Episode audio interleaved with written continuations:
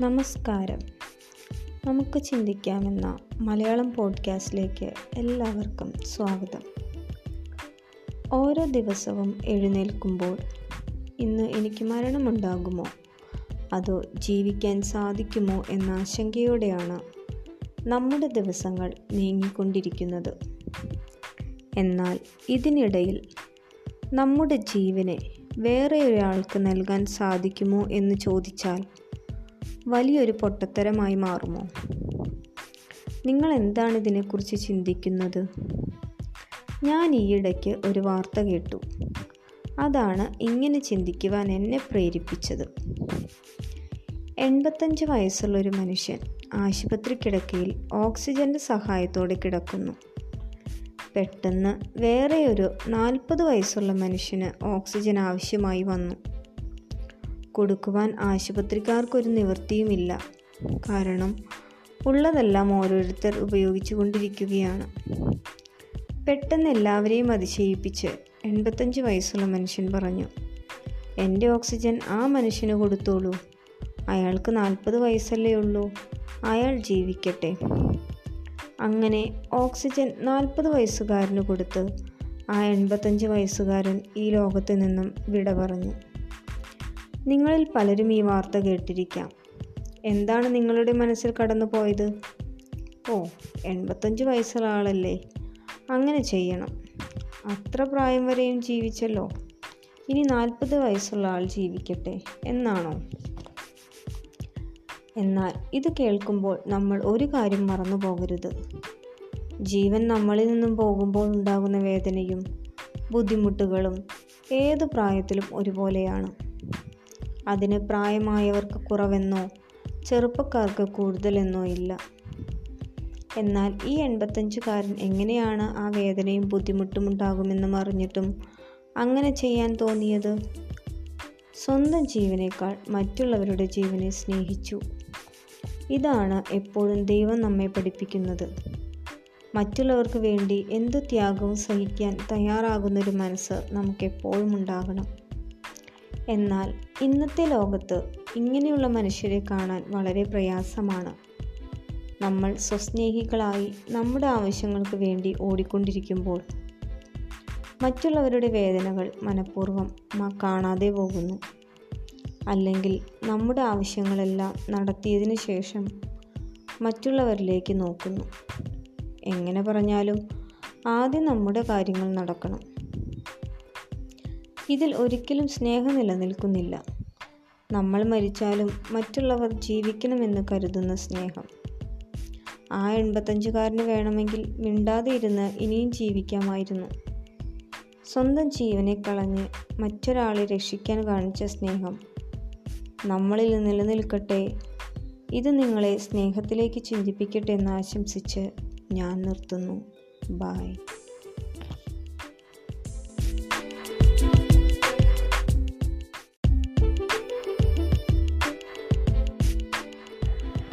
നമസ്കാരം. നമുക്ക് ചിന്തിക്കാമെന്ന മലയാളം പോഡ്കാസ്റ്റിലേക്ക് എല്ലാവർക്കും സ്വാഗതം. ഇന്നെനിക്ക് യൂട്യൂബ് എന്ന സോഷ്യൽ മീഡിയയിലെ ചില കാര്യങ്ങളാണ് സംസാരിക്കുവാനുള്ളത്.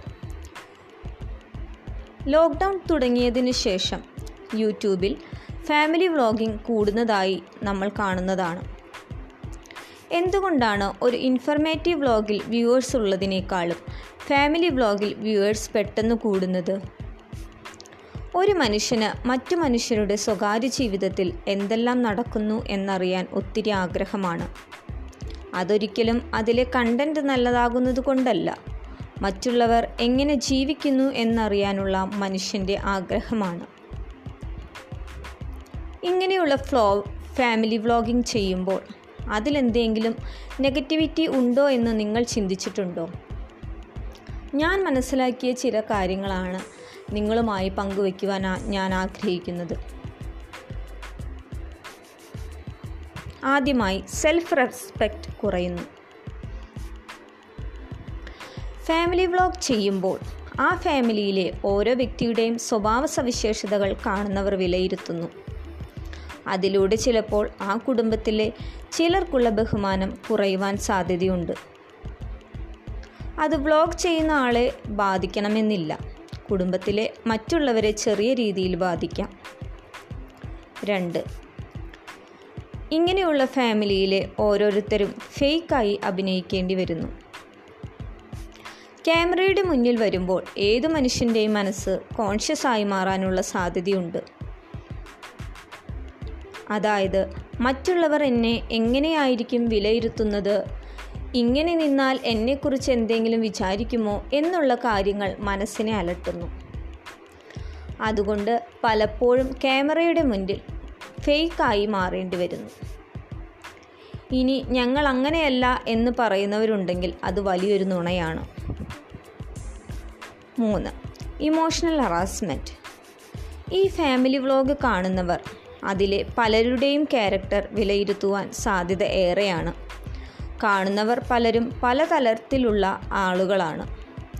ആ വിലയിരുത്തലുകൾ പലരെയും ഒത്തിരി വേദനിപ്പിക്കാം.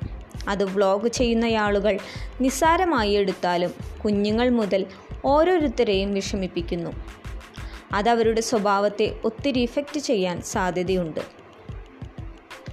നാല് ജഡ്ജ്മെന്റ് കുടുംബത്തിലെ അല്ലെങ്കിൽ ജീവിതത്തിലെ എല്ലാ കാര്യങ്ങളും തുറന്നു കാണിക്കുമ്പോൾ സന്തോഷിക്കുന്നതായാലും സങ്കടപ്പെടുത്തുന്നതായാലും ആളുകളുടെ ജഡ്ജ്മെന്റ് ഏറ്റുവാങ്ങണം. അത് പലപ്പോഴും നല്ലതായിരിക്കണമെന്നില്ല.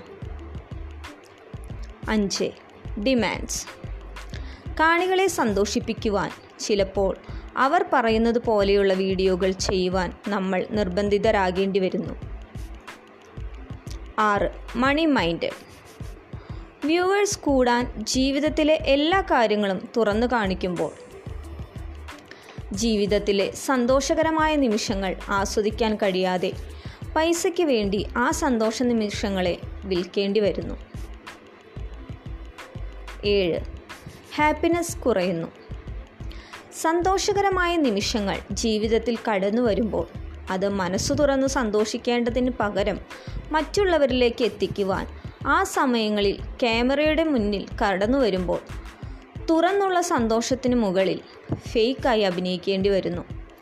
ഇവിടെ ജീവിതത്തിലെ നല്ല കുറഞ്ഞ നിമിഷങ്ങൾ പലർക്കും ആസ്വദിക്കാൻ കഴിയാതെ പോകുന്നു. എട്ട്. സെൽഫ് ഫ്രീഡം കുറയുന്നു. ജീവിതത്തിൽ നടക്കുന്ന എല്ലാ കാര്യങ്ങളും മറ്റുള്ളവരെ തുറന്നു കാണിക്കുമ്പോൾ എടുക്കുന്ന തീരുമാനങ്ങളിലും ചെയ്യുന്ന ഓരോ കാര്യങ്ങളിലും മറ്റുള്ളവർ സ്വാതന്ത്ര്യമെടുക്കുന്നു. ഇതിലൂടെ ആ കുടുംബത്തിലെ ഓരോരുത്തരുടെയും വ്യക്തി സ്വാതന്ത്ര്യം കുറഞ്ഞു വരുന്നു ഒമ്പത് നെഗറ്റീവ് കമൻസ്. കാണികൾ പലതരത്തിലുണ്ട്. എല്ലാവർക്കും ഇഷ്ടത്തിനനുസരിച്ച് പ്രതികരിക്കാനുള്ള വ്യക്തി സ്വാതന്ത്ര്യം ഉള്ളപ്പോൾ ഓരോ ജീവിതത്തിലെ കാര്യങ്ങളും മറ്റുള്ളവരെ തുറന്നു കാണിക്കുമ്പോൾ അതിന് ലഭിക്കുന്ന മോശമായ പ്രതികരണവും സ്വീകരിക്കുവാൻ തയ്യാറായിരിക്കണം. അത് നിങ്ങളുടെ കുടുംബത്തിലെ പലരെയും വേദനിപ്പിച്ചേക്കാം. പത്ത്. കമ്പാരിസൺ. കാണികൾ ഒരു ഫാമിലി വ്ലോഗിലെ ഓരോ മെമ്പറിനെയും ഇഷ്ടപ്പെടുന്നതിലുപരി അവരുടെ ജീവിതം എങ്ങനെയാണ് എന്നറിയാൻ ആഗ്രഹിക്കുന്നവരാണ്. അതുമാത്രമല്ല ഇതുമായി അവരുടെ കുടുംബങ്ങളെ താരതമ്യപ്പെടുത്തി പല പ്രശ്നങ്ങൾ ഉണ്ടാകുവാനും സാധ്യതയുണ്ട്. ഇത്രയും കാര്യങ്ങൾ ഒരു ഫാമിലി വ്ലോഗിനെ കുറിച്ച് നിങ്ങൾ മനസ്സിലാക്കിയിട്ടുണ്ടാകും എന്ന് ഞാൻ ചിന്തിക്കുന്നു. അതുകൊണ്ട് തന്നെ ഓരോ ഫാമിലി വ്ളോഗ് ചെയ്യുന്നവരും ഇനി ചെയ്യാൻ ആഗ്രഹിക്കുന്നവരും ഈ കാര്യങ്ങൾ മനസ്സിലാക്കുമെന്ന് ആഗ്രഹിക്കുന്നു. ഇനിയും ഇതിനെക്കുറിച്ചിട്ട് ചിന്തിച്ചിട്ടില്ലാത്തവർ നിങ്ങൾ ചിന്തിക്കേണ്ടതാണ് നമ്മുടെ സമൂഹം എങ്ങനെയാണ്? നമ്മൾ എന്തെല്ലാം കാര്യങ്ങൾ സമൂഹത്തിൽ ചർച്ച ചെയ്യണം? എന്നുള്ള കാര്യങ്ങൾ നിങ്ങളുടെ മനസ്സിൽ ചിന്തിക്കട്ടെ എന്ന് ഞാൻ ആഗ്രഹിച്ച് ഇന്ന് നിർത്തുന്നു. ബായ്